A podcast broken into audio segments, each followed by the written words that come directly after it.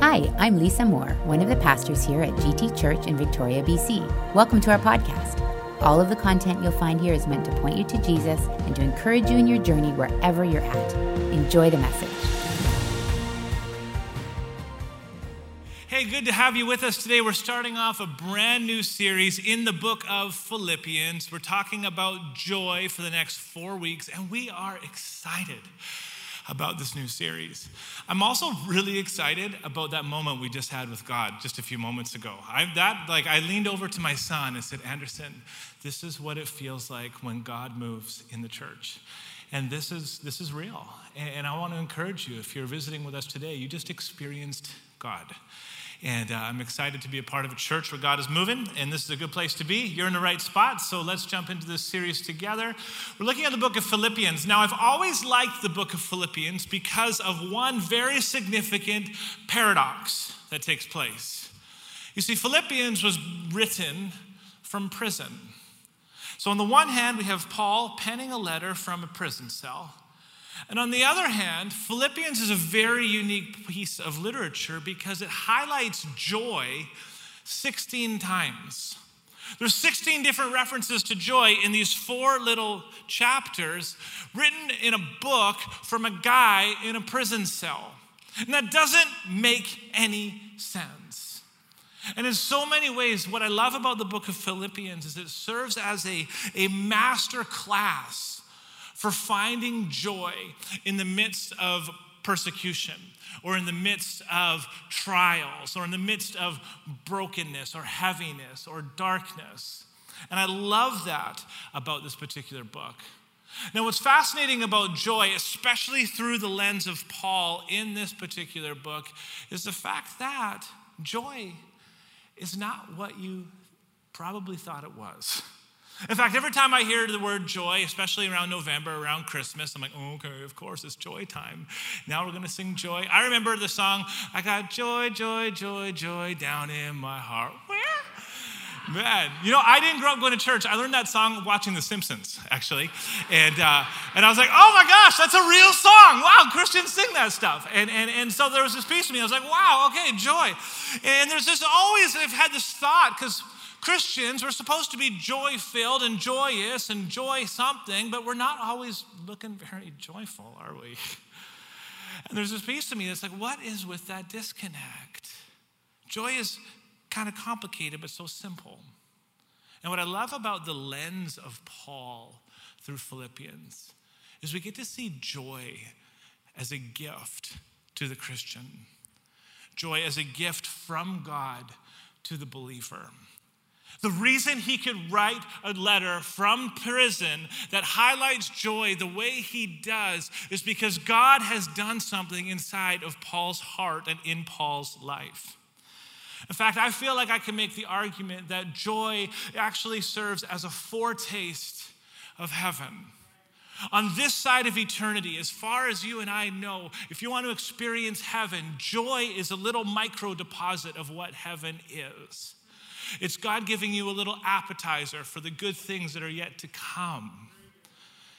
In fact, when I think of joy, joy really serves as a byproduct of our eternal life here on this earth. Like when you become a Christian, you don't just get to experience the fruit of being a Christian, like the goodness of what it means to be a Christian once you die and go to heaven. It doesn't work like that.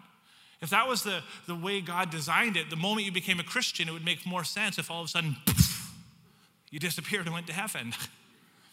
but He leaves you here.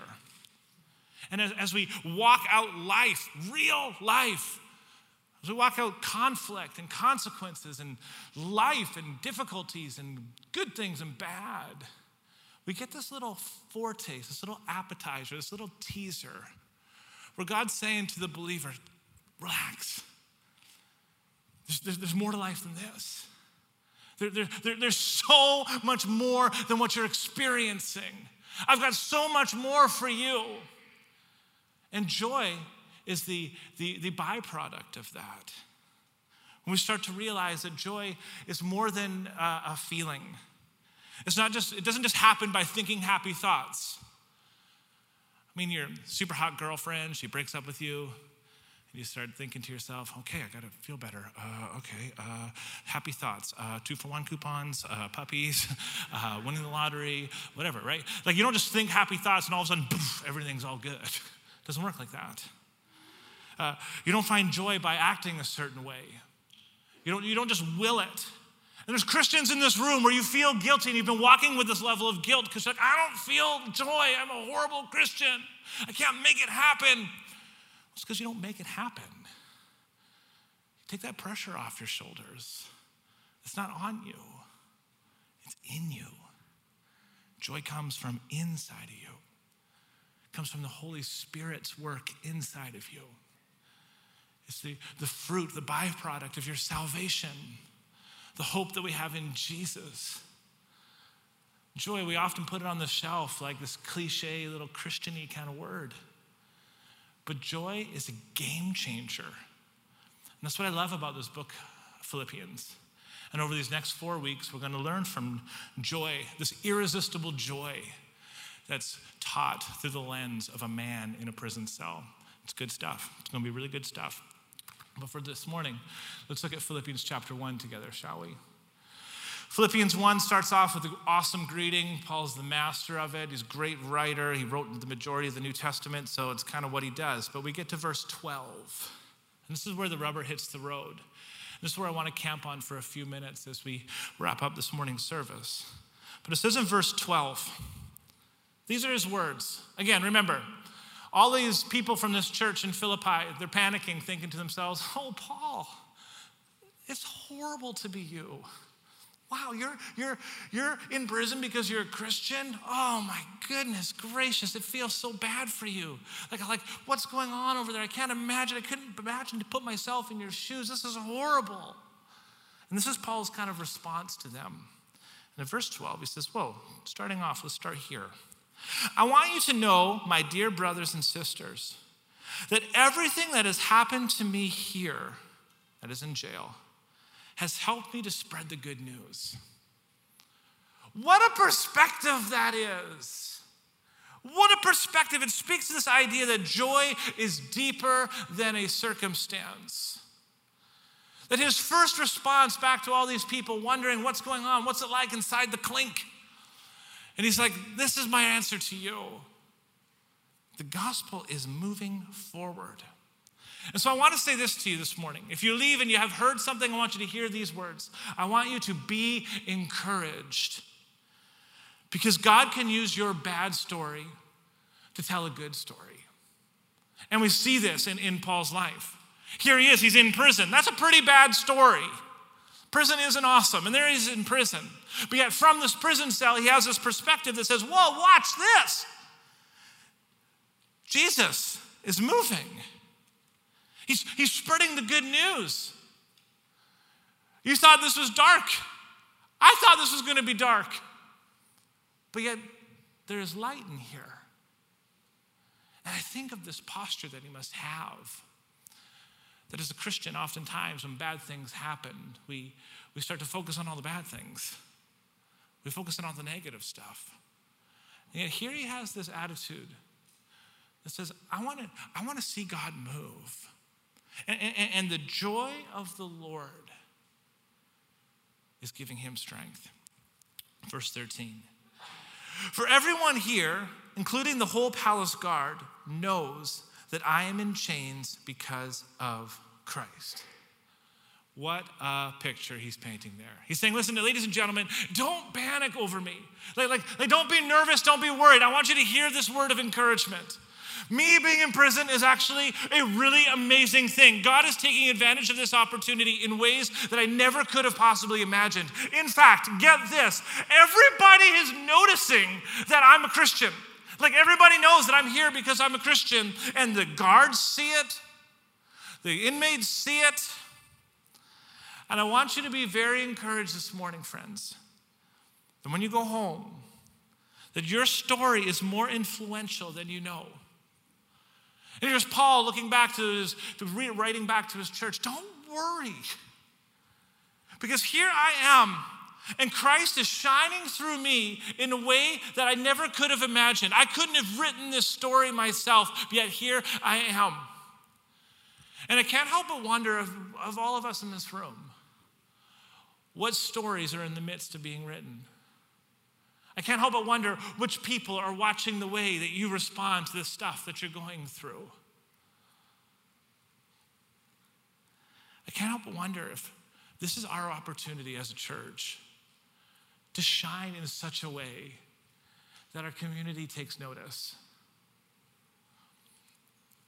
Verse 13, or verse 14.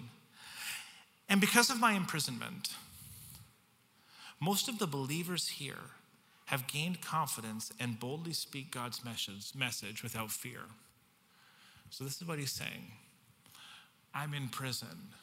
Don't be nervous because God is moving and doing a good thing.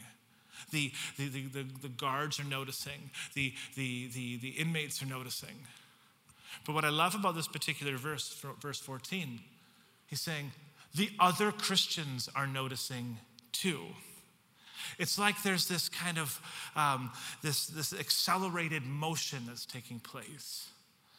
And it says, because of my imprisonment, because I'm here, because I'm a Christian and I'm in jail because I'm a Christian, most of the believers here have gained confidence and they look at my story and they're beginning to speak boldly and without fear. It's as if he's saying, listen, listen, church, just please be encouraged. Be encouraged.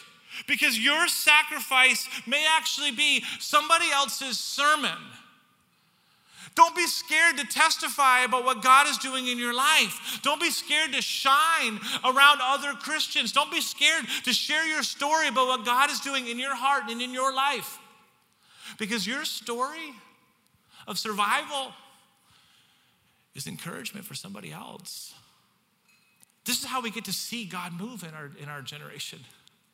This is what it looks like. This is how we get to see tangibly and practically the, the hand of God move around by telling people, modeling for people, showing people what it looks like to have God move in our lives.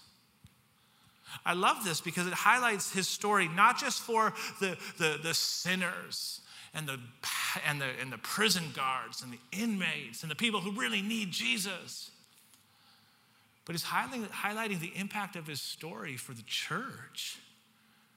He's saying, listen, guys, like my persecution is actually extraordinarily beneficial right now. There is this like God ordained moment right now where people are responding for Christ. And what happens is sometimes when we when we face opposition and when things get difficult and hard, we, we, we, kind of, we kind of hide. We isolate ourselves. We do this all the time. We, we, get nervous and we kind of freak out a little bit. We don't want anybody else to see what, what's going on, so, so we keep it private. And when you take this posture of surrender before God, God is able to move in your heart and in your life in very, uh, very real ways and very influential ways around other people. So be encouraged today. I think of the timing of the season that we're in right now, the seasonality of, of 2021. How we just went through this series about rebuilding, and now here we are in November, and it's raining, and nobody really likes November on the island. it's the worst. And this is our moment where we can, we can just step back and just enjoy the prison cell. or we can, we can shine. We can allow Christ to, to, to speak through us, to move through us. We can allow people to be able to see who it is that God is. We can allow the joy of God to shine through. To shine through. You see, Paul's not joy filled and joyous because he's the happiest guy in the prison because he loves a good punishment. He's joy filled and joyous. He's filled. He's, he's, he's, he's attractive to people because of what God is doing in his heart and in his life. And from that posture, he can move forward and people are being impacted. Verse 19, I love this. It says, For I know that as you pray for me and the Spirit of Jesus Christ helps me, this will lead to my deliverance. I've always found that particular verse fascinating because it gives us a little bit of an equation. Essentially, what he's saying is saying prayer plus the Spirit of Jesus equals things changing. And what I love about this story is it goes both ways. One, you can be encouraged today because your story, I mean, your prayers rather, plus the Spirit of God moving equals life change, equals people being impacted, equals a move of God. But what I also want to encourage you with is that we pray for you regularly. We pray for you as a church. And so, with the idea that people are praying for you, just as Paul, he got encouragement. He's saying, Hey, I recognize that you're praying for me. I know that God can move, and so I'm going to expect some deliverance. Well, you can recognize today and know that there are people who have been praying for you today, praying that God would move in your life. We've experienced God move already this morning. We've felt Him, we've seen Him, we've experienced Him. And so you can take that to the bank. God's moving, life is changing, deliverance is here. It's a good season to be alive. Verse 20, and we'll close with this. He, he begins to, to create this painting, this picture that on, on, on one hand is kind of bleak. It's like, oh my goodness, you're, going to actually say that. And on the other hand, it's so real and raw that you're like, wow, I'm so, so intrigued by what it is that you have to say. He says, For I fully expect and hope that I will never be ashamed, but that I will continue to be bold for Christ as I have been in the past. I remember what it was like before. I remember what it was like before prison. And oh man, I, like, I remember what I was doing back then, and I remember that moment, and it's very easy as humans to get stuck in what once worked, what God once did, and how we once felt. It's very easy as humans to get stuck in, I remember what it felt like before prison, or I remember what it felt like before hardship, or I remember what it felt like before I lost my job, or before um, life got hard. I remember what it felt like before she passed away. I remember what it felt like in the past. And that's great.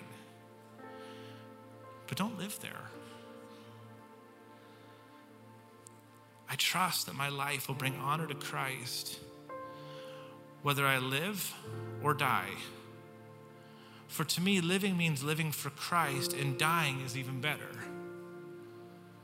See, here we get this glimpse into his heart.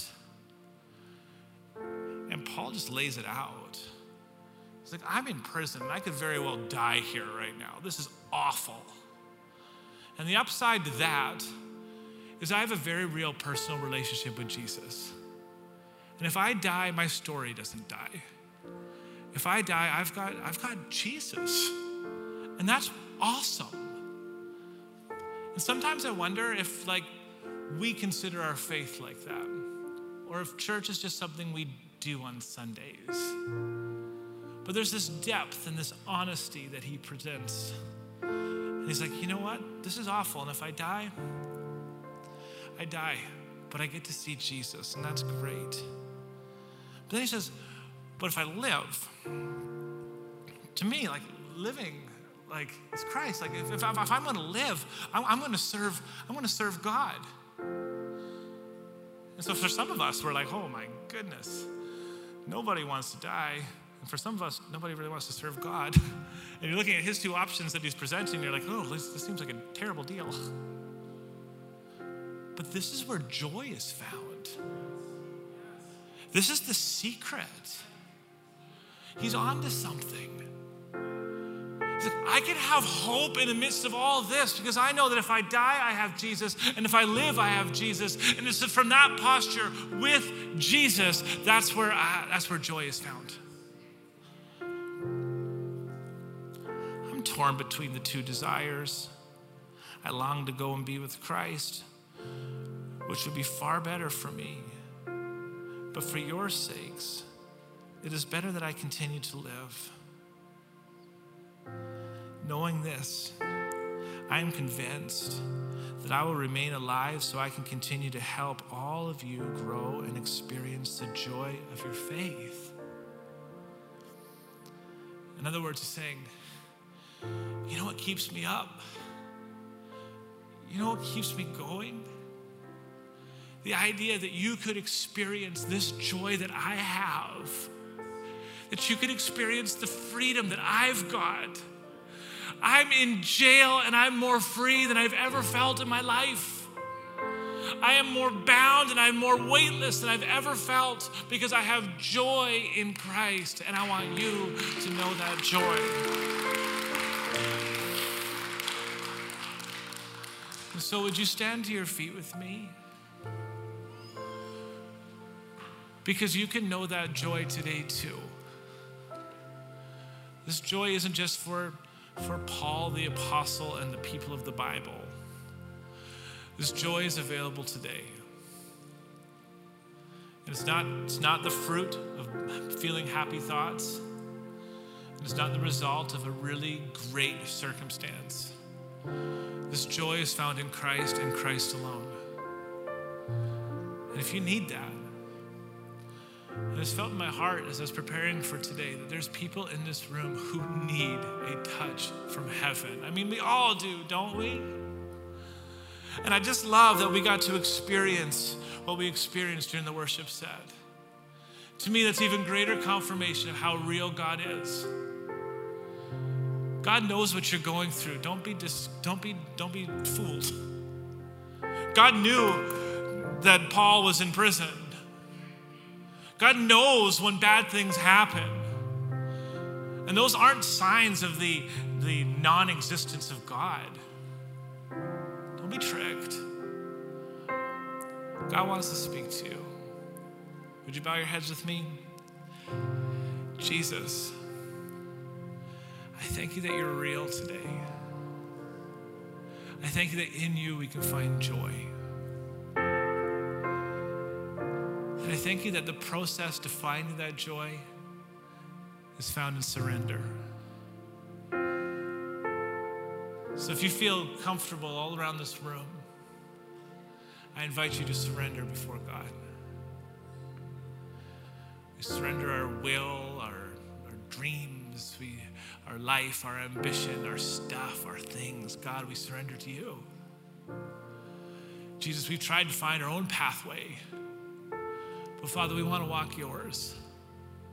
So, Jesus, I pray that this morning you would restore hope that you would restore faith. Jesus, that you would restore joy. That you would restore the joy of our salvation. For some of us, we've been grinding it out for so long, we're tired and we've forgotten where to find joy in the first place. Jesus, we look to you. Holy Spirit, shine in us so that you can shine through us. Father, thank you for today. Thank you for what you're doing. And Father God, we grab onto you because Jesus you're available. And Lord, you are here. Help us to leave here different than the way that we came. In your name we pray. Amen.